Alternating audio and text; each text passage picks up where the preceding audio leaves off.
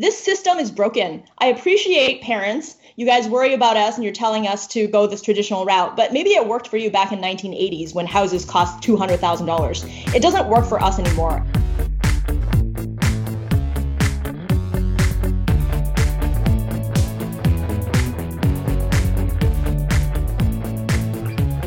Welcome to the FI Show, where you get a behind the scenes look into financial independence. Here's your host, Cody and Justin. Hello, and welcome back to another episode of the FI Show, but I could not be doing this thing alone, so let's check in with my awesome co host, Justin. What's up, man? Man, I had a pretty interesting weekend this weekend. So there was a new REI opening up in New Hampshire, and so they had all these crazy free events up near the mountains. One of which was the Tacos and Chacos party, where it was like black tie but with Chacos and they had free food and drinks, and they also had all kinds of stuff going through the weekend. So we got to demo some mountain bikes for free, you know, take some shuttles to the mountains. So all in all, it was a pretty awesome frugal weekend. How about yourself?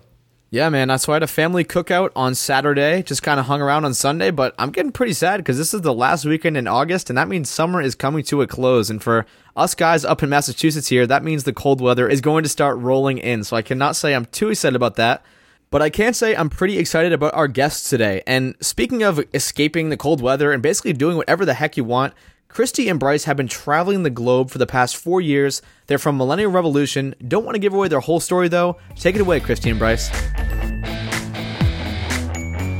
When we first, I mean, it starts with most people when they first get out of university or college, as you Americans call it. And then, you know, my financial system was basically just kind of like income, bank account, beer right? So that that it was a really simple pipeline, and it worked out really really well. I got re I drank a lot during those first few months, and then eventually we kind of said, all right, we should probably do something a little bit more adulty and this kind of stuff. So we kind of went down and we looked to see what everyone else was doing and see what our parents were telling us to do. And we were following that prescriptive path at the time that we were trying to save up money and buy a house just like everybody else. And, you know, buy a house, get into a big mortgage, spend the next 25 years paying it off, keep working at, at your company until you're 65, and then retire with a pension. That was the idea. Didn't really work out that well because, you know, as we know, that prescriptive model that our baby boomer parents kind of told us worked really great for them because when they were started to work, a house was about two or three x the average family salary at the time. The average house over the family salary was a ratio of about two. So a like a family that was earning about fifty thousand dollars could buy a house for a hundred, hundred fifty thousand dollars. Now those days are long gone, right? I mean, like a house, especially if you live in a big metropolitan city like New York or LA or for us Toronto, it's like 20x or something like that. Like a single detached house that's like tiny could easily cost seven, eight hundred thousand, over a million dollars, and and that's not even like a nice place. So we were looking at trying to get into the property ladder for about six, seven years, and we were saving like crazy. We were still kind of living in like a relatively not tiny, but a relatively modest apartment in kind of like an area about 30, 30, 45 minutes away from the downtown core. And we were saving up money, but every time it seemed like we were saving up money, the house prices would just run away even further. So it felt like this this goalpost that kept moving, and we kept trying to like save towards this goal that we could never achieve and it got really really frustrating until eventually one one point I sat down and I realized that our down payment fund that was only supposed to be like 50 to 100 grand because we had waited so long waiting for a good deal to show up that never did it had grown to about half a million dollars. And that was just us saving that was just us saving money right? Like like putting money into the savings account and trying to see like okay at that point I kind of went this is kind of a lot of money. And do we want to so we had two choices. One was we could throw it all towards the house, get into even more debt, like turn all half a million dollars cash into seven hundred and fifty thousand dollars worth of debt, and spend the next twenty five years paying that off. But then I kind of went, all right, let's see what else we can do now. That's when I started going on the internet, reading up a lot of books like um, Intelligent Investor. I found blogs like J.L. Collins' blog. Money Mustache, obviously, is the blog that everybody kind of read at the time. And we learned about this whole how to invest and how to turn it into passive income and how to use that towards going into financial independence. And then we kind of went, huh. So I ran the math and I realized we could either get into enough debt to last us for the next 25 years and then maybe, maybe we'll get back to zero when we're in our 50s or based on our savings rate at the time. And if we continue doing that and investing it, we might hit fire in three years. And at that point, it was just kind of like a, well, duh, let's do that. but Chrissy did not have this a very no. good reaction to it. no, that. No, he showed me the spreadsheet. I was like, this is wrong. This is all there is no way we can become millionaires in three to five years. There's something wrong with your math. So I checked over his spreadsheet multiple times, and it still was correct but I still didn't believe it because like, my background was that I, I didn't actually grow up in Canada. I was actually born in China. So like at one point my family lived in poverty. So from that mindset, I had like a lot of scarcity, you know, in my childhood. So when he said, yeah, this is going to work and put it into the stock market, I was like, one, I don't want to put it into the stock market. Number two, there's still something wrong with your math because there's no way we can become millionaires in our 30s. Like that's just I can't, my brain does not comprehend this. Brain doesn't compute, right? but then I, I, decided to go along with it because, I mean, I didn't want to put it into a house. In addition to what Bryce said, following the prescriptive path, there was a lot of flashing red lights in my life that told me that path didn't work because one of my coworkers actually collapsed and almost died from, at his desk from overwork. Like he was working 14 hour days over multiple years and he was trying to struggle to pay off a mortgage, right? And on top of that, they were starting to outsource jobs within the company. So it's like instability, housing was way too expensive. I saw people stressed out. I saw people paying their mortgage. And I thought, you know, even if the the math seems a bit, you know, unrealistic, and even though it seems correct, I don't think this is going to work out. Let's try it and see what happens. And it actually did work out and much faster than I was expecting because I was expecting, oh, probably the math says three years. It's probably going to take us five years at least. It took us three years. Yeah. We actually became millionaires at the ages of 31 and 32. And then uh, soon after that, we retired and we traveled the world. And we've been doing that for the last four years. So I'd be curious to kind of take a step back because it's obvious that your your goals changed as far as what you're going to do with your money. Like you decided not going down the traditional path, not going after the house, we're going to retire with it. But at the same time, you were obviously already being fairly successful at saving money, even though it was for a different goal. So how did you get there? Like what were what were the tools you were using and what got you going down that path to save enough money to where you did wake up one day and have five hundred thousand dollars? Because not many people even do that part. Great question. Okay, so one of the things I attribute to this is actually the scarcity mindset. So, I mean, when I was, you know, going through uh, right after school, I read a lot of books that talks about entrepreneurship and business books and things like that. And they always dump on the scarcity mindset, right? You can't have a scarcity mindset to succeed. You got to have abundance mindset. And that's fine, but the thing is people who have the scarcity mindset, it's not something that they choose. It's something that, you know, you were born with. You were born into poverty and there's nothing you can do about it. But the way I look at it is there's one upside to that is because, you know, having grown up in that environment in China, I had this perspective once I, you know, grew up in the West that it's really you don't really need all these fancy things in order to be happy. Like when I was little, I had very little having your parents there with you and having your family there with you and being full that was that was already being wealthy to me right so when our friends were going out and getting you know the really nice fancy condo downtown getting a car and it has to be a nice car, not just any car, eating out all the time, going out consistently buying things all the time. We just didn't really like when our salaries kept increasing, we didn't fall for that lifestyle creep that inevitably happens, right? When you get a raise, you're like, "Oh my god, I have all this extra money. All right, what do I do with it? If I don't spend this money, then, you know, I worked for it. What's the point of this money?"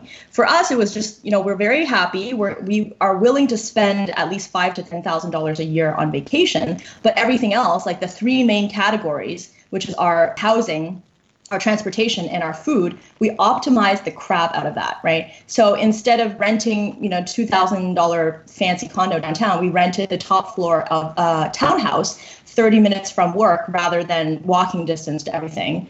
We didn't buy a car because if you live in a big city, yeah, sure, your housing is more expensive, but you don't need a car. So we just took the subway everywhere. And sometimes we biked, sometimes we walked. And then in terms of food, so Bryce at one point was spending four hundred dollars a month just on beer. Yeah, that was my bad. and I was like, "Do you realize this is how much we used to pay for rent in college? Again, like, that was I, our entire rent check." Again, I drank a lot. He drank a lot of beer.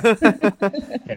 And uh, you know, going out to eat, we would go out to eat all the time, and I realized I was gaining a lot of weight, and I wasn't tracking how much money was going out. After a while, I realized that you know, if we cook at home and we you know have a healthier diet i decided to go on the paleo diet which helped me lose 15 pounds in one year and that got pretty addictive because i was like hey i don't have to go out to eat because everything's full of carbs i can control my food i can buy higher quality food reduce my grocery bills by half and I get to lose weight. It's a win-win situation. Yeah, we were eating steak and like kale chips every night. It yeah, exactly. Great. Awesome. so you know, it's a win-win situation. So really, for us, it was not falling for lifestyle inflation and keeping track of the three most important categories, which is housing, food, and transportation. And if you blow five thousand to ten thousand a year on vacation, that's totally fine. Yeah, an example of that is uh, of like you know how there's a David Bach idea of, or I, I forget which David it was, Ramsey or Bach, one of those two, where they kind of went, oh yeah, you know, it's all about coffees. You have to you have to cut out the little things in life, that, you know, that over time that adds up, and you know, mathematically that's true, but if you get the big stuff right, the little coffees like don't really matter in the long run. Good example of this is that like we didn't live with a lot of deprivation or even with the luxury. She hinted at the fact that we took vacations every year that cost about like 5,000, 10,000. It was like a really big travel year. But on top of that, she was also into luxury purses for a while, isn't it? Right? you know, you're dumping on me because of booze. Let's talk about you and your bag addiction. Let's move on from this topic. No, I think we should. I think we should. I think we should dive into it. Okay for a while, I did I did kind of fall for that. Like what I, I, like to call this the immigrant rebound effect, which is once you have money, when you grow up in poverty, you're like, I can buy all the things, right? In the beginning. So there was one point in time in which I was obsessed with Coach purses and you know different name brand purses and it got to the point where i started watching like purse unboxing videos so he would come home from work and i'm like glued to the screen like it's the best action movie ever and i'm she's like what he's like what are you watching are you literally watching someone open up a box with a purse on it? At one point, you had like four of them hanging in your closet. What I realized after the fourth or fifth one was that it's, it's kind of turning into a hedonic treadmill where yeah. the first best thing ever, and I, I spent a whole week and I was so happy. And then the second person, like, eh, it's kind of fun, but not as fun anymore. And then the third and the fourth and the fifth. And then afterwards, you're like, I'm getting the same high. It's like when you're, you know, this addiction, but then the addiction after a while tapers off and you're not really getting the same excitement. So at that point, I started to kind of go away from the consumerist type of thinking and more towards creativity. So at that time, we started writing uh, like a children's novel on the side to try to do something productive rather than fill our entire apartment with coach purses. One thing Justin and I love digging into though on the FI show is kind of just peeling back the layers of the onion. So when you first met, I just want to have some context of timeline I know, Kristy, you mentioned you grew up in China, really poor family. You had this frugality mindset, and then you had what was it called, like the immigrant flip or whatever? Rebound. Rebound. the immigrant rebound. And Bryce, I don't know exactly if you were spending a ton of money on other things other than four hundred dollars a beer a month. were you like spending all your paycheck? But what did that dynamic look like when you first met each other, and where exactly did you meet each other? In college, at work? I just love to hear some of that background. Yeah, so uh, we met in college. We were lab partners, so it was nerd love at first sight. But uh, as a result of that, we were in the same program and we were kind of navigating the wild, wild west of tech together we did come from different backgrounds, but I wouldn't say that there was a source of conflict. I mean, like I came from a more middle class background. She grew up in poverty, and the result of growing up in poverty, you it hones your mind into kind of squeezing every last bit of value out of every nickel, kind of thing, right? Even today, when I walk into a grocery store, I look at like a wheel of cheese, and I'm like, I don't know, is that a good price? And then she's like, No, you moron, you can get it like twenty percent less over there. And I was like, Oh, right, because I, I don't retain these things, right? But on the other hand, that scarcity mindset was one of the things that caused us a big factor into what caused us to build that initial cash seed of like what would eventually become our FI portfolio because we were living frugally, finding these ways of optimizing the spending in our lives while not cutting out anything that made us happy. So that's really important. I mean, you can't, it's not about deprivation, it's about finding ways of spending less but keeping the same level of happiness, which is what we successfully were able to do. But when it comes time to learn how to invest, which is also something you need to do in order to learn how, in order to become FI, her scarcity mindset makes it so that she's extremely nervous about oh, investing. Oh, yeah. When because like when you are in the stock market, like a one percent drop, like it was like a three percent drop in the stock market that happened just like just like the other day, and that can be like you know tens of thousands of dollars now, like when your portfolio is big enough. But what Chrissy didn't realize is that by just simply shoving everything into a savings account that's earning like less than 2%, she's actually losing money to inflation. So it actually, at some point, she needed to kind of hand, like, I needed to hand over at the beginning my reins of trust to her to manage the budget. And just because uh, I just trusted her that she would find the best deal and everything. I just kind of, I would let, I, I would unleash her onto the store and then somehow she would come back with like four bags of groceries for $8. Uh, somehow the grocery store would owe me money. Anyway. Yeah, yeah, yeah. Somehow I don't know how she does this kind of stuff. But at some point in that uh, around 2012, when we started realizing that we needed to invest, she had to hand over the reins of trust to me to be able to handle, to be able to kind of navigate the stock market properly. And I don't. That was not easy for you, was no, it? That was that was horrifying, because you know, growing up in poverty, like every single penny that you earn. You think about this is how many people can I can feed back home, like how many of my family members who are still back in China I can feed. So every time you put in a thousand dollars in 2008, and then that money just immediately disappears the next day, then you think, oh my God, I could have fed my entire village and this is terrifying i don't want to be investing right so it's very it's helpful in the beginning but then later on you have to have a combination of the freedom mindset and the scarcity mindset otherwise you know you'll just lose money to inflation and then you'll never be able to turn your money into a passive income stream actually this is something that we've noticed a lot because now we, we travel the world and we meet a lot of FI folks and people who we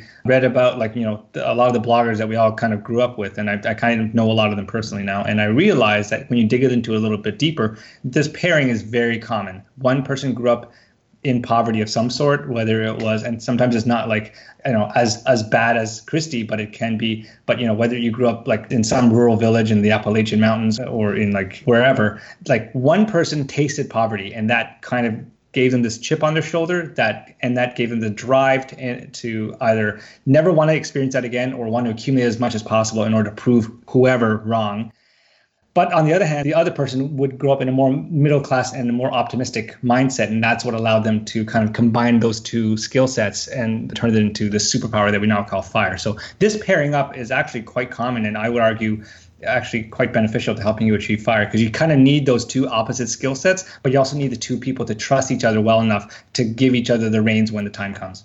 So, Kristy, I feel like you were explaining like my exact life, like as myself, you know, your story, because I'm the same way with the groceries. I'm the same way with like kind of growing up in that from a poor environment, that scarcity mindset. I had the same huge fears of not wanting to invest. And I know you said you just kind of had to hand over that trust when you looked at investing, but if there's somebody out there who still comes from a background, a similar situation that maybe me and you did, who's having trouble investing, how do you get them over that hump? Like, how did how did you convince yourself that this was okay? You know, if they don't have someone that they can just hand the trust over to. That's a great question. Well, one thing that was the biggest realization was the fact that I was losing money to inflation, right? So that was number one realization because I thought if you put all your money into a savings account, it's going to be there. You don't have to worry about it going down. It's it's going to be totally safe. But what we actually think is safe is not safe, right? It's the opposite of what you think. So I would say for the listeners out there, I know we, we do a lot of reader cases on our blog. And one of the things we say is you need to wade into the water if you're not familiar with it, and if you don't have somebody else to support you. Instead of jumping into the deep end, you know, wade your way into the water with a small amount that you're investing with at first to get comfortable with before you just dump all your assets in there, right? For me, it was really, really scary for us to take every single penny we ever made and just dump it into the stock market. And that's absolutely reasonable for someone with that kind of scarcity mindset. So I would say number one, realize that a savings account is not safe. And number two, wade into the investing waters. Don't just jump into the deep end. And three, learn about the learn about the research. I mean, like uh, whenever I run into trouble, because you know we started investing well, we invested our main kind of FI portfolio in 2012, but I actually started investing for a brief period of time in 2008. And investing in an environment like that, in which everybody on the news is screaming, the sky is falling, everyone's and we're all, and the Russians are going to invade, or whatever the heck they were saying back then. That was like a trial by fire. But back then, the research, which is the research that we base off our investment style off of, which is index investing plus modern portfolio theory, told us the right thing to do in that situation, which was to as stocks crashed, bonds were going up. And the correct thing to do there in that situation is to sell bonds that when you're over your target allocation and then buy the stocks that have been that have been plummeting. So that's what we did. By understanding the research and understanding what the right things you're supposed to do in that situation is, even though we felt terrified and even though at one point I remember, you know, having my finger over the sell all button and being and really, really wanting to press it I did the opposite. I bought more, and as a result of that, I came out of 2008 without losing any money like a year later. Even though the stock market didn't actually recover in 2012, I got all my money back in 2009. And we write about all this stuff on our blog. We write an investment workshop, which is a free course. It's not even a course because you don't have to pay for it, but just a series of articles that we have on our site that teaches you all step by step how to how to invest. And you know, we also wrote the book, Quit Like a Millionaire, that is now out. And you're right, it is a little scary because there's no one book out there or there's no one resource out there that tells you exactly everything that you need to do in order to learn how to become FI. And I had to piece it together from different blogs and different books and figure all that kind of stuff out. The book that we wrote is supposed to be that resource. So we created it because there was that hole in the market and it wasn't there for when we were learning how to invest. And the feedback that we've been getting on it so far has been really like, I wish I had seen this like 20 years ago. yeah. So one of the things we tried to do in the book is because I've read a lot of finance books and they all have pretty much an optimistic narrator that's like, yes, you know, it'll always go up or you know you have to invest and abundance mindset abundance mindset abundance mindset. So what i tried to do with this book is try to reach out the other people like me who don't have that optimistic outlook who don't have that risky kind of thinking that it's going to be okay and i want to talk to them because i have a lot of insecurities. And to everyone out there who actually grew up in, in scarcity you are not alone you are absolutely not alone. I had to struggle with the exact same emotions and fears, and I still came out okay at the end because of the math and because of the theory behind it. Yeah, Kristy is probably one of the most pessimistic fire folks that you'll ever see. Because Cody, you know, you and I know a couple personally as well. Like they're always they're insanely optimistic people, and that's great for them. But they're like, it's gonna be fine, man. Just make more money. It doesn't matter how much you spend, and and, and all this kind of stuff. And uh, that's and that's great. But the thing is, most people aren't like that. I, I, would argue a lot of people aren't like that. And again, we're probably one of the more pessimistic people out there, and because we're always thinking about what could, could possibly go wrong. What happens when there's a stock market crash? What happens if you retire and then stocks drop like 25%? How do you recover from that? How do you keep from like having your money run out? How do you know whether it's going to be okay? And we don't address that by just saying it'll be fine. Just think happy thoughts and farting rainbows or uh, unicorns farting rainbows or whatever the heck those people talk about. We we're engineers, so we're only comfortable pulling the trigger and leaving because we had built these like multi-layered series of fail safes and backup plans and and this kind of stuff. So it's like if the stock market goes down here, like here's what you do, and the stock market goes down here for like three years, here's what you do. And so like we we kind of for ourselves created this ultra pessimistic plan of like what do you do in every possible situation, and that's why and only when every single reasonable outcome was like covered were we comfortable with doing it. And we end up writing all those safety plans in the book and, and now it's out there for everyone to see so I know that you did quit like millionaires and you traveled like gods and goddesses, and we're gonna get into that in a second. I do want to yeah. give the listeners just some context. So you actually did just touch on one thing I wanted to note, and I was gonna ask what you did for your career. You did mention your engineers. Clearly, you guys are spreadsheet driven. You're both looking over the spreadsheet, checking all the numbers, all that good stuff. Could you just give us an idea of like what you were making, what your savings rate was when you were a like when you first started this journey, and B when you hit that was it in 2012 when you hit the five hundred thousand dollars saved up? Yep. So it took us around six to seven years to hit that number. And as engineers, our salary started out when we just came out of school. In that first year, we only made 60,000. But over time, we got multiple promotions over the nine years of our career that it took us to get to the million. And our savings rate went from 50% to 72% by the time we retired. Yeah, so we definitely had higher than average salaries being an engineer. But I would not say that I started out as a spreadsheet nerd, nor did I start out as an engineer. I wanted to go into creative writing and be an author. I was actually terrible at physics and programming. Those were my two worst subjects in high school. So of, course, you picked- so of course I picked engineering. That's the obvious choice. Yeah, um, so what I did was because one of the reasons, again, this is a, again from scarcity mindset, is that I didn't want to drag my family back to poverty because they were still supporting family back in China by the time I was picking, you know, a college career. So I actually did this analysis, and I talk about this in Quit Like a Millionaire, which I call the uh, pay over tuition or the pot score. So what you do is you take how much you would get paid over minimum wage divided by how much it costs you for the tuition. So that gives you like a figure that shows for each dollar you put in how much of your return investment is. So for me and when I evaluated creative writing, it's pretty much like a negative return. so it didn't make any sense for me to go in there and then based on a couple of other careers I evaluated, computer engineering had the best pot score and actually turned out to be really good because we started writing a children's book on the side while I was working. And I found out that 93% of published books in the States sell less than a thousand copies.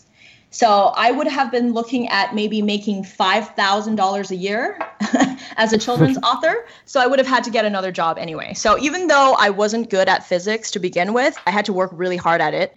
Whereas, you know, for Bryce, it was very easy. He just kind of looks at it and he understands it within 45 minutes. It takes me three days to understand a basic engineering concept.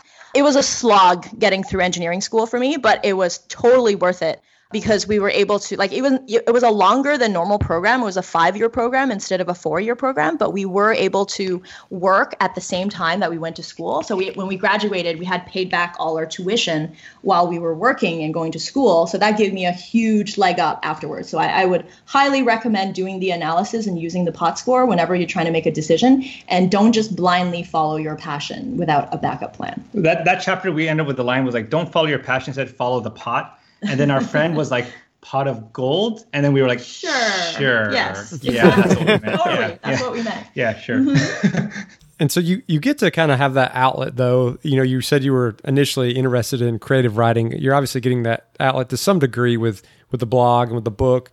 But now that you have stepped away from the traditional kind of corporate life, even though you don't need the money, do either of you have these type of jobs, professions, small businesses that you would love to try and start up now that money's not really a problem? Oh God, yeah. I mean, like you know, I've always wanted to be an entrepreneur, and I've wanted to do all the stuff that you know you guys do and Grant does, and all these like, side hustle stuff. I didn't realize that we would actually be able to turn writing into a side hustle, like like we end up doing, because you know the blog is kind of taken off a little bit beyond our wild expectations. We wrote the book, and that got released last month. That took off beyond our wild expectations, really. And it's only been like a month, so I don't know where it's going to go, but the response to it has been insane. And I never actually expected that when we started writing this thing for it to actually turn into a side hustle. So now I start to kind of realize, you know, you side hustle people love to romanticize like, oh, you know, do what you love and, and make an Etsy store and this kind of stuff. But then there's also there's also the the gunk and all of the stress and all this other stuff that comes with running a side hustle as a real job when you have to start dealing with taxes or chasing after your advertisers or chasing after your revenue streams and making sure they pay on time and like all that kind of nitty gritty stuff of being an entrepreneur.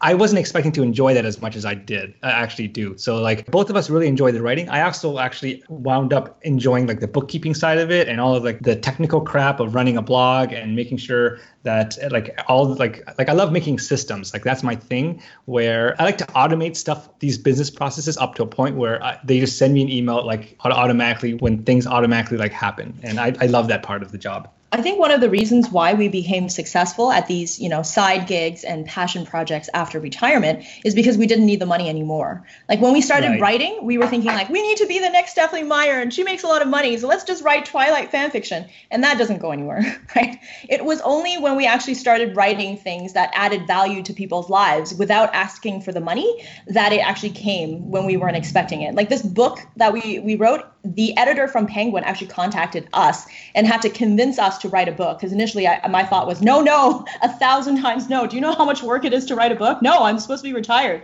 So it's one of these things that you do like the motivation changes when you don't need the money anymore and somehow the money comes Yeah, uh, there's this weird thing that I've noticed that when people try to start side hustles or uh, start their own project and this kind of stuff for the express purposes of making a lot of money, Yeah. it's like so hard for them and it doesn't like it tends not to happen. Like I've seen so many businesses crash and burn because like small businesses crash and burn because their fo- their primary focus is on getting paid because they need to pay the rent. And like uh, at first I didn't understand it, but then I kind of realized that when your primary motivation is money, you are you are naturally incentivized to make short-term decisions for the quick payout. And it might incentivize you to do unethical things cut corners and do these kinds of things that don't build into long-term good customer relations that then end up paying dividends off long term it just becomes a, se- a series of short-term feast or famine type situations until eventually the business kind of like drives into the ground. But it's a complete different dynamic when you start a side hustle or start a business when you don't need the money like when you, know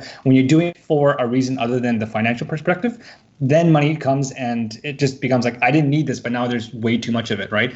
It must be the fact that your incentives are different. Uh, it's like because when we did the book and we did the blog we weren't trying to make money because god knows you don't reliably make money in creative writing. But because we were doing that we were just kind of like okay let's try to help people.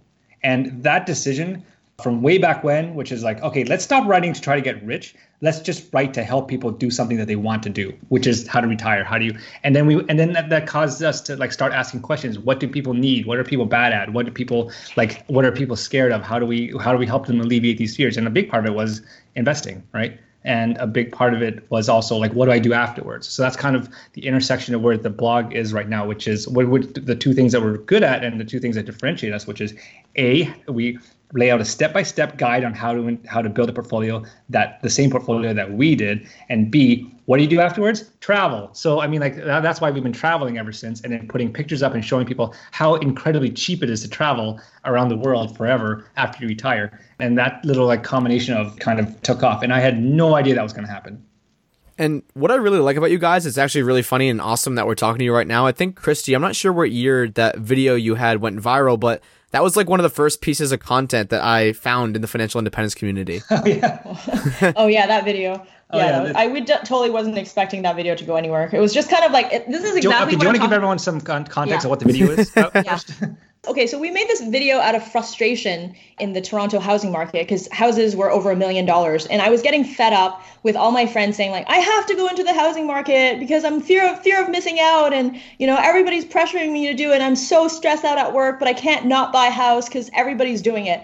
So that video was was me kind of distilling the problem with this prescriptive roadmap that our parents have given us. You know, get a job, buy a house, work until you're 65, retire with a pension. And I kept seeing my friends get laid off, right? And then I see I see my friends not having a pension and their companies laying them off despite making billions of dollars in profit. And even though they're loyal to their companies, their companies are not loyal to them, which taught me that hey, this system is broken. I appreciate parents you guys worry about us and you're telling us to go this traditional route. But maybe it worked for you back in 1980s when houses cost $200,000. It doesn't work for us anymore. And I was really tired of being called entitled as a millennial and all those you know things that the media calls us just because we're job hoppers and we're not working we're not loyal to a company and we're flighty and traveling instead of buying a house and it was you know all of these frustrations that's it's not because we're flighty it's because our jobs are not stable.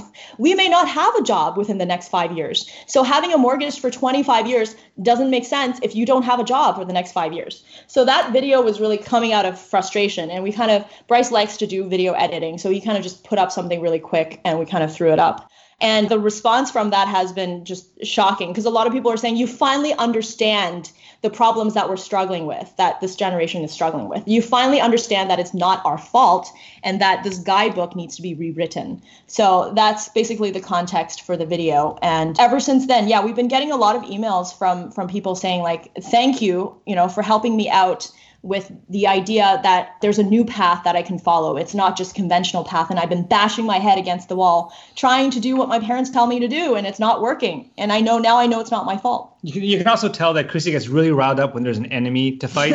when, when, there's because yeah. because she gets like really like energized and and, and, and like like laser eye focus and that's kind of why I want because it was you know we were at the dinner table and then she started ranting and raving about old people basically.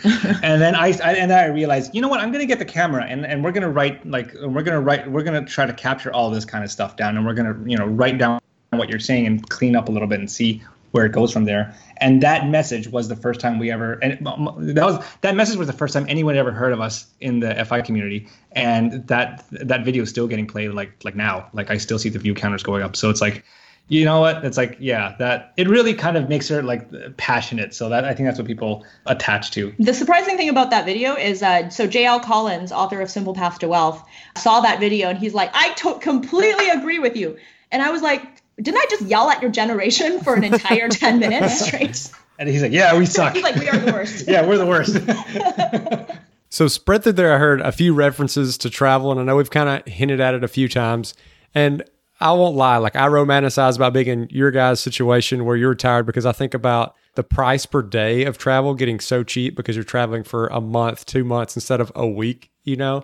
So I would love to hear about where all the awesome places that you have traveled. How is travel so affordable? Just walking us through what that looks like. For sure. So initially we thought it was going to be very expensive. So the original plan was not to travel the world long term. It was to travel for a year, have a gap year that we never got to have, and then come back and settle somewhere in Canada or the States. That's inexpensive. And what we found out was instead of spending 75,000 to 100,000 a year, which is what I thought, we spent $40,000 a year. And a big reason for that is because we traveled and lived like locals instead of doing that vacation thing where, you know, you go on a Saturday, you have to buy expensive flights, you have to come back on a Saturday, then you do the vacation package, and then, you know, you, you go to the London, Paris, New York, where everybody goes. We went to places that other people didn't even think of. Like we went to Estonia, we went to Lithuania, we went to Poland, we went to Portugal. And Portugal was actually very surprising because the only thing I knew about Portugal before was getting on a cruise and stopping in Lisbon at a cruise port. And then all these tourists just file off and everything's expensive. But then when you actually go to other places in Portugal, you go to, like, we went to Aveiro, we went to a place called Coimbra, Porto, Lagos, and then you find that the cost of living in Portugal is actually quite low. You could live on $30,000 a year, $35,000 a year, and that is because the average salary is around 1,000 to 1,500 euros a month. Uh, a month for for people who live in Portugal, right? So they have to like when they live local when locals live there, it's not gonna you know it's not gonna be seventy five thousand to a hundred thousand dollars a year for sure. Like there's you know they have to get their local groceries, they have to have rents that make sense for the local salary. So then after that discovery, we thought, hey, if we combine like even if we go to expensive places like Iceland, if we just balance that with inexpensive places like Thailand, where you can rent a, a nice condo for $600 a month that has a pool and get massages for $10 or you go to you know poland and the cost of living is similar to uh, malaysia then you could easily easily come in at $40000 a year without breaking a sweat. So why would we ever go back to expensive metropolitan city when we can just travel the world forever on $40,000 a year. And in fact, it actually gives us a lot of kind of, you know, we talked about, I talked about like backup plans a little bit before. It gives you a lot of control over your spending. If you are living in a place like California and the city sends you, oh, by the way, your property taxes are up 30%. There is not a whole lot you can do about that, right? I mean, because because you, you bought the place, you can't move, you're just stuck there, and you kind of go, damn it, right? But if you are globally nomadic, you can actually control how much your spending can be simply by choosing how much time to spend in each continent. So, like one of the things that you know people that scare early retirees is what's called sequence of return risk, and that this happens if you retire right into the cusp of a financial crisis. So you retire and then bam, stock markets are down twenty percent. That's bad because if if that happens right afterwards, you're forced to sell at the worst possible time, which is when you're sitting at a capital loss, and then you don't have as many units to recover on the way back up. So that's this is what causes retirements to fail. Now, so but however, all of the research that kind of shows that these failures assumes that even though you're sitting at a loss, that you're still forced to sell because you've built in this cost of living that you can't change. Well, when you travel, you can change it, and you can change it simply by spending more time in Southeast Asia or spending more time in Eastern Europe or, or something like that. You can when we were in Thailand, we were able to we could easily drop our cost of living from about forty thousand dollars down to about twenty twenty five thousand dollars, and that's yeah. for the two of us, and that's with us getting massages every two days and then eating out every single day, and and going and swimming in the ocean or swimming in the pool every like you know like it's like if you can increase your quality of life while decrease your cost of living via global travel, and when you combine that with the principles of fire, it becomes immensely powerful because nothing can really derail you anymore. Let me give an example. So when you actually retire you tend to put all your money into index funds and stuff that goes up over over time. So VTSAX or VTI are, the, are is is a big famous one, but really any index fund you you tend to concentrate on that. However, when you retire, you care more about income than you do about capital gains. So what you want to do is you want to shift your portfolio from more equities towards more fixed income, towards things like preferred shares and REITs. And we talk about exactly why you want to do this in the book. But you basically you want to increase the yield of your portfolio. And the yield is a combination of dividends and interest that, that your portfolio pays you even if you don't sell. So if you have a million dollar portfolio like we did, and your your portfolio is yielding three and a half percent ish, like it was for us, that means your portfolio is paying you thirty five thousand dollars a year, no matter what the stock market does. Now, if the stock market goes down, you're still going to get paid that amount because even in 2008, dividends didn't really get cut in any significant way. So you're still getting paid about $35,000. And you, if you then combine that with global travel, like so you see, oh, I just retired, the stock market's just plopped. So what, I'm, what do you do? Why don't you uh, spend a year in backpacking across Southeast Asia? Your cost of living goes down to about twenty, twenty-five thousand dollars, but your portfolio is still paying you thirty-five thousand dollars. So that means even though the stock markets are down, you're still making money as you travel. So every day that we were in Thailand during that time, you're actually making money as we were lying on a beach. So it's like when you combine it with stuff like that, you can find you can do these uh, kind of amazing life hacks that ends up in you becoming like it almost becomes invulnerable to these kinds of risks because we found ways of like kind of cheating the system a little bit uh, in that even when everyone else is like all of their stocks are falling and they don't know what the heck to do. Like we're sitting on a beach in Thailand making money sipping margaritas. And as a result of that, and as a result of stuff like that, when we left, we had like 1 million. But then when we actually came back four years later, we've been retired for four years. We're actually hitting around, I think it was like 1.3 or something Yeah. like that. Mm-hmm. Our, like our portfolio has been going up even though we've been retired. So it's like travel is not just this luxury kind of thing. It's almost like if you manage to do it properly, it can actually help make your retirement safer while making your retirement so much more awesome. So one thing I really want to dig into here is it's kind of a unique spin on expenses, and we all know the big three is housing, transportation, and food, but that's kind of totally different when you're always on the road, even though those probably still are the big three. So could you kind of just walk us through each of those? Like, what exactly are you doing for housing? Are you using hotel points, staying in cheap Airbnbs? What are you doing for transportation? Are you travel hacking? Are you taking trains, buses all across the place? And what are you doing for food? Do you make sure you have a place where you can cook and have a kitchen? Are you going out to eat? I'd love if you could just kind of walk us through all those expense categories. So basically, Sure. yes to everything you just said. But okay, go Yeah. ahead. So for housing, we generally tend to use Airbnbs uh, or equivalent, whatever the you know different equivalents are. But th- that allows you to actually save money not just for the rent, but it gives you a kitchen. So if you were to stay in a hotel all the time. Not only would you spend more money, you would get fatter over time because you would constantly be eating out and you have no place to cook. And you would kind of be at the whim of other hotel people because you wouldn't be able to do laundry either. You would have to dry clean everything. You'd have to wait until you go out to eat. Somebody else would make the food for you. Whereas Airbnb allows you to kind of feel like you're home no matter where you are because it gives you that feeling of like an enclosed apartment where you could cook your own food, you could do your own laundry. Plus, you if you do Airbnb referrals, you actually get Airbnb credits. So when other people sign up, you both get credits as well. And then in terms of transportation, so one of our favorite things is going to Europe because transportation is so inexpensive. You could take very cheap budget airlines with Ryanair Or or, with EasyJet. EasyJet in Europe and just getting I think we we flew 5 hours I think it was from Germany to Las Palmas, which is p- really southern Spain, like an island off the coast of Africa, and that was 50 US dollars per person What? on on uh, Norwegian. Yeah. we, we have a buddy of ours that we're meeting up in Portugal because because we're going to be at Chautauqua, and then they're like, "Let's go to Dublin," and I was like, "How much are the flights?" And he goes, "Huh."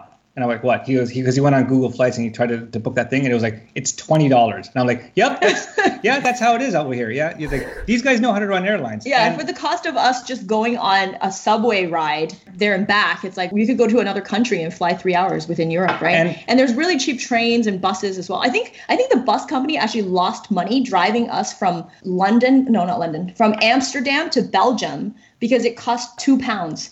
right. Yeah, so it's like Or like less than five dollars, and I'm like, how are they doing this? Are they losing money on gas just driving us I there? think, uh, yeah, we, we had this theory that there was like a in the hold underneath they were just full of drugs. That's the only that's the, only, explanation theory that would have made how- that make sense. How is that possible? But uh, Uh, but yeah. that's for short haul flights. For long haul flights, yeah, we do uh, we do- we Travel do travel hacking, hacking as yeah. well. Right now, I'm in the midst of another churn that should net us about fifty thousand Aeroplan points each. And uh, so that's how. So the long haul flights we rely on travel hacking. The short haul flights, especially in Europe and in Southeast Asia, budget airlines. Mm-hmm. But even now, budget airlines are starting to make. Long, like long haul versions of themselves. Norwegian's a great example Oh, yeah. of uh, of an we of flew something. from where did we oh we flew from florida to london for 200 us dollars yeah. On So, norwegian so they're opening up these like low like cost they're like Yeah. they're, they're opening up these low cost routes between really big hubs Mm-hmm. like so basically the ones that come to mind are like JFK Orlan- uh, uh, Fort, Orlando Lauder- is Fort. Lauderdale Yeah. Las Vegas. Toronto's another one Las Vegas is another LA, one LA's another New one York. and, and then and then and then New York so they're, they're opening up these like really long flights in which you can travel incredible amounts of distances for um for like very little money because they're basically filling they know that they can fill up the entire plane and every plane that we ever take is like 100% full Yeah, and then the last one is food. So if we're in Southeast Asia, no one really cooks. The uh, condo we we were in didn't really even have a kitchen because it's so cheap to go out and eat, and that's a very it's a cultural thing. Like every that's like everybody you know socializes, everybody goes out to eat. The weather's always nice. You're not holed up in the winter. A meal is less than two dollars. We were able to eat quite well. Like even going out for sushi, it was less than twenty bucks. And then yeah, so we in Southeast Asia we don't really have to cook at all. And then when we live in Airbnbs in more expensive places, we'll alternate between going out to eat a few times a week and then cooking for the rest of the time. So it's really not that complicated once you start traveling and then trying that lifestyle. Like we have two readers that they used to work in San Francisco and housing was very expensive there. But because they were actually able to work remotely, they moved to Oaxaca, Mexico and dropped their rent down to 400 from over 2000. And over a short period of time, they were able to become FI and now they're actually traveling the world. And last year, they just posted their spending report and it's actually 28,000 US dollars. So other people have also replicated this budget just by traveling. And he actually found that going to Aruba and living like a local was still less expensive than living in San Francisco. Basically, everything is less expensive than living in San Francisco. That's true. I love that little travel piece. Those are some great tips and it's very inspiring. But I wouldn't feel like it's fair to the listeners if I didn't ask, what are the things to watch out for though? Like what are the negatives? What are the what's the bad part of traveling all the time? Or is there not any? Oh, of course there are. Definitely. definitely with travel. So you your relationship has to be quite strong and you will really you know test that relationship when you're traveling because things will go wrong. Like you will miss flights. We've missed boat rides before. We've missed trains. Things will go wrong absolutely. One of the things we like to use to deal with it when things go wrong is we like to say doesn't matter what happened. What do we do now? Right? Because at that point you've already missed the boat literally. There's nothing you can do. So what do you do next? Like stop bickering and saying it's your fault that you didn't look at the schedule and like it's your fault that you were taking too long to get out of the Airbnb. The boat is already gone. What do we do now? And then once we get into that mindset of doesn't matter whose fault it is, doesn't matter what happened, where do we go from there? That helps a lot. Another thing is it's kind of it's quite difficult to have long relationships, like to build long-term relationships. So it does help that we're a couple, so we have each other to keep company. But if you're a single person, it does get kind of lonely after a while because you're making friends and then you're leaving them behind and then you might meet somebody in a city and then leave them, them behind. So what we've done is that over the time, because we've been traveling for the last four years, we slowed down a lot. In the beginning, we were moving maybe every two or three days. Now we're staying in places for a month, two months, right? And then in the future, likely we will split our time you know quarterly throughout the year. Every three months we'll live in a different country and then that will be how we build community with each of those places right? So what you can do if you with the relationship piece is that try to alternate between different areas that you like in order to optimize your travel budget but you can also make friendships that you'll see every two months every three months every six months you know that kind of thing every year. And then one other thing about travel is for people who are used to having a routine, it is a bit disruptive, right? So you're like constantly like, oh, okay, I have to figure out the next Airbnb and I have to figure out the next train and what about the next flight or whatever it is. So for us, we like to develop a routine after a while instead of just rushing around everywhere and then constantly changing. We like to, you know, stay in an area longer for a month or two and then maybe spend one day planning, one day relaxing, and one day doing work so that you have kind of a consistent schedule throughout the week week that you know, okay, it's Wednesday, it's time to do work now. And now it's Friday, okay, it's time to plan the next, you know, six months. And then Monday, it's time to go out and socialize with friends or go get a massage. So definitely helps to kind of create your own routine if that gets a bit too disruptive. Yeah, and it's it's got to be. Uh, I've got to say that as much as I love to build up this whole like completely nomadic, live out your backpack lifestyle kind of thing, what we're doing is exceedingly rare. Like I think we're the only FI couple out there that has been backpacking continuously for the amount of time that we have. Most people eventually kind of want to settle down. There's different styles of traveling, basically, right? You could, for example, do a thing where you have like one or two places or two or three cities that you like, and then spend like a, three or four months in one place and then three or four months in another. I know people who who alter between like southern U.S. and like the northern U.S. because like in the northern, like in, in one state, there's like where that's where all their family is, but they want to go down south for the summer, so they alternate like that. A lot of people do like a hub and spoke system where they have like a a home, home base, base yeah. where they will rent that out for a long term period of time and then travel out from there and then like a year later switch to home base and this kind of stuff almost like a military family i suppose mm-hmm. i know some people who buy a camper van or one of those gulf airstream thingies and then just go they take their home with them they take their yeah. home with them and then they just drive around the continental us or australia, or australia. is actually very mm-hmm. there's a lot of camper van uh, vanning lifestyle people in australia for some strange reason and new zealand they do that uh, so there's many, many, many different types of global uh, geographic arbitrage and post-FI travel that you can do. Ours is just one. I would probably argue one of the more extreme versions of it, but there are many different versions of it, and you know, pick the right one for you. Right? Everybody has a personal preference, and maybe not. Maybe living out of your backpack is not for you, but that's okay. Just uh, you know, give it a go. because it's a lot more fun than just staying in one place and it makes your retirement safer. Well, in the interest of time, this has been a blast. We have a few more questions we like to do at the end of every episode, but one thing we want to make sure we do is if people want to kind of follow along with you, learn more about your story, get a hold of the book that you just wrote that just released last month, where's the best place that people can do all of those things? For sure. Okay, so for our book, you can go to www.quitlikeamillionaire.com. And for the workshop that Bryce was talking about, the free one that you can follow, just sign up with your email, you can find that at www.millennial-revolution.com. That's where our blog is. And uh, feel free to send me an email or come say hi because we're usually answering comments and writing on that blog post on there. Yep. Cool. We'll link that up in the show notes so people don't have to remember the URLs either. awesome. Thank you. Awesome. And then another thing that we always ask is for those people out there who are on their own path towards financial independence, you know, what is the one tangible tip that you have for them? I would say start investing as soon as possible because my biggest problem was that I was so scared of investing because of my scarcity mindset that we actually missed out on three years of bull run because we jumped out of the market after 2008 in order to buy a house. And you know that could be tens or thousands of dollars that you're missing out on. And if you put money into a savings account, you're losing money to inflation. So try to get investing as soon as possible and and learn it because it's such a valuable skill and not something that we get taught in schools. And I would say vacation more. This is the homework that I, I love to give people because, uh, but with the caveat, don't just go to Disneyland and then just spend all your money on Disney bucks or whatever the heck they do. But uh, like go like treat your vacations as a scouting mission. Actually, like find a place that you might be interested in living long term, and then like rent an Airbnb out there for like two three weeks. Bring the entire family along and actually try it out. Measure how much it costs to live there. Measure how much you spend on food and, and, and rent and all this other kind of stuff. You might find that you know maybe you can speak Spanish, and then the southern coast of Spain is like you, you find really appealing.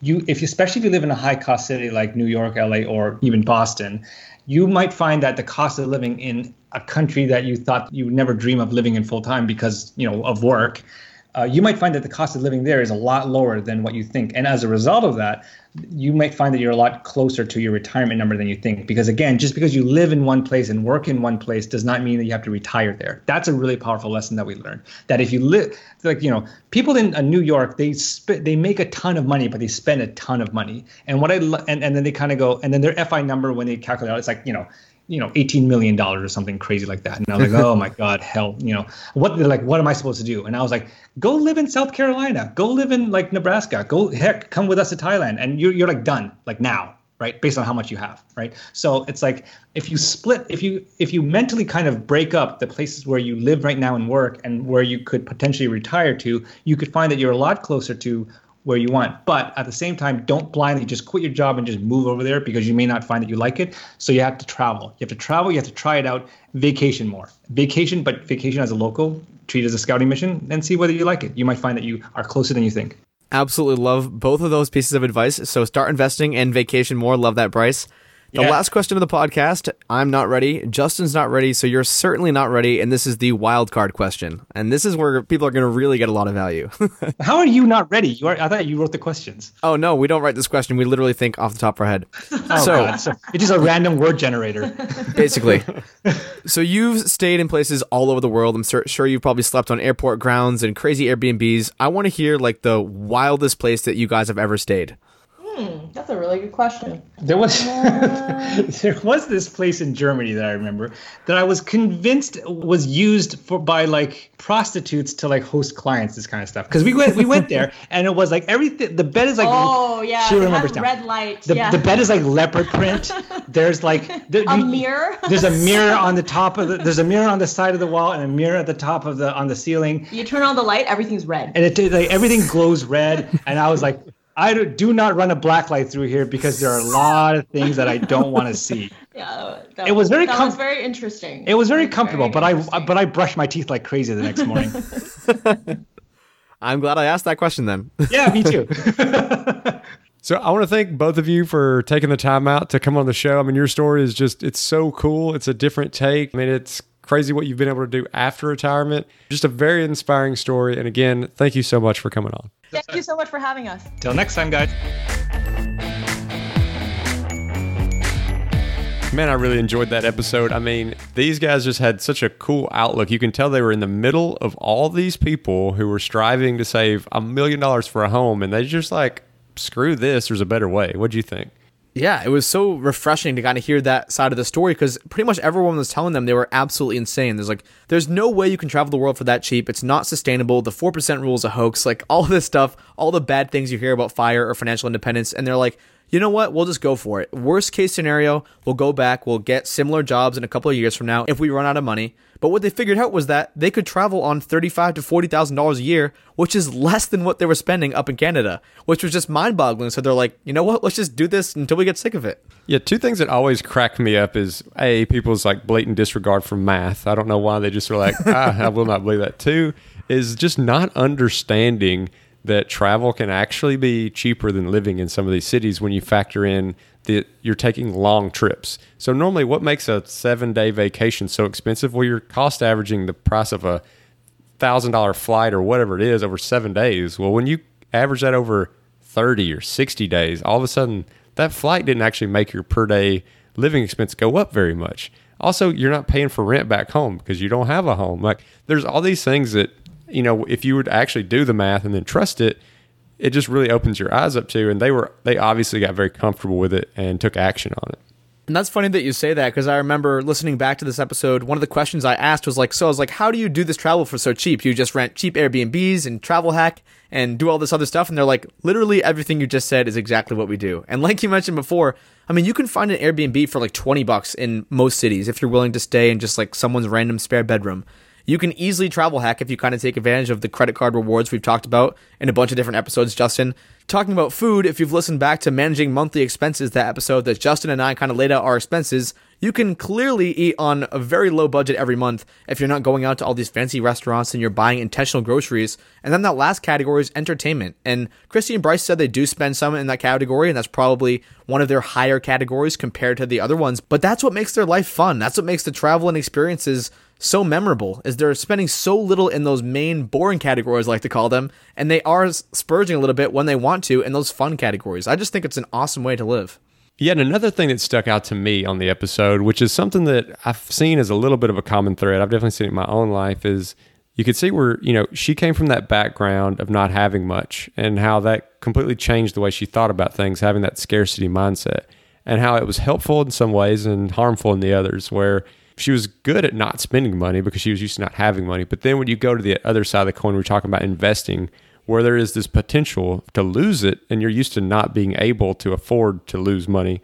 That that was a big hurdle for her to overcome. So I thought that was just cool to get to hear that dynamic, how she worked through it, how you can use that scarcity mindset to be a positive and not let it hold you back, and just that whole piece that really resonated with me, and I think it'll resonate with a lot of people out there. And these guys have clearly, like I mentioned in the podcast, they were one of the first kind of Fire 5 videos I ever saw. It was Kristy talking about how you don't have to follow this traditional narrative. You don't have to grind in a job for 40 years or retire at 65.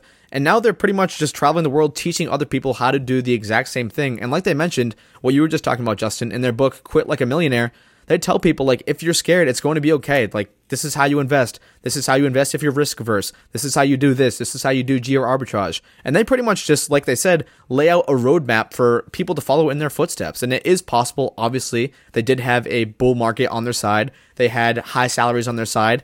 You don't have to replicate the exact same story and retire in your early 30s, but this is a replicable process. And if you're someone who wants to go and travel the world and save up a bit of money and do this and do that, they are living, breathing proof that this can be done. So I'm hoping that this episode, for anyone who's thinking about traveling the world, who's thinking about early retirement, can give them a glimmer of hope. Yeah, I mean, who wouldn't want to? Whoa. What was that, Justin? Oh, man, it's a call to action. And this week's call to action is, I think, a really good exercise for everyone to do. And that is kind of sitting down and going through those what if scenarios, good and bad. Like if something bad happens, if something good happens, what would you do different in life? How would you change it? What are you doing to hedge that risk? Just kind of thinking through all those different scenarios that your life could take, making some assumptions, you know, along the way, and just seeing what you come out with. Awesome call to action, Justin. It's never a bad idea to have a backup plan.